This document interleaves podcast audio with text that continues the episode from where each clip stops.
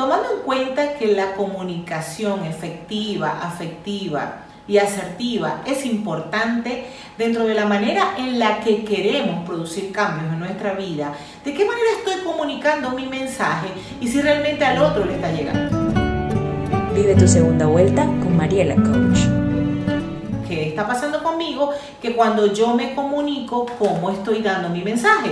El mensaje tiene que ser conciso, preciso, si es posible, en pocas palabras, pero utilizando un tono de voz adecuado. No solamente un tono de voz, ten intención corporal al momento en que te comunicas con el otro.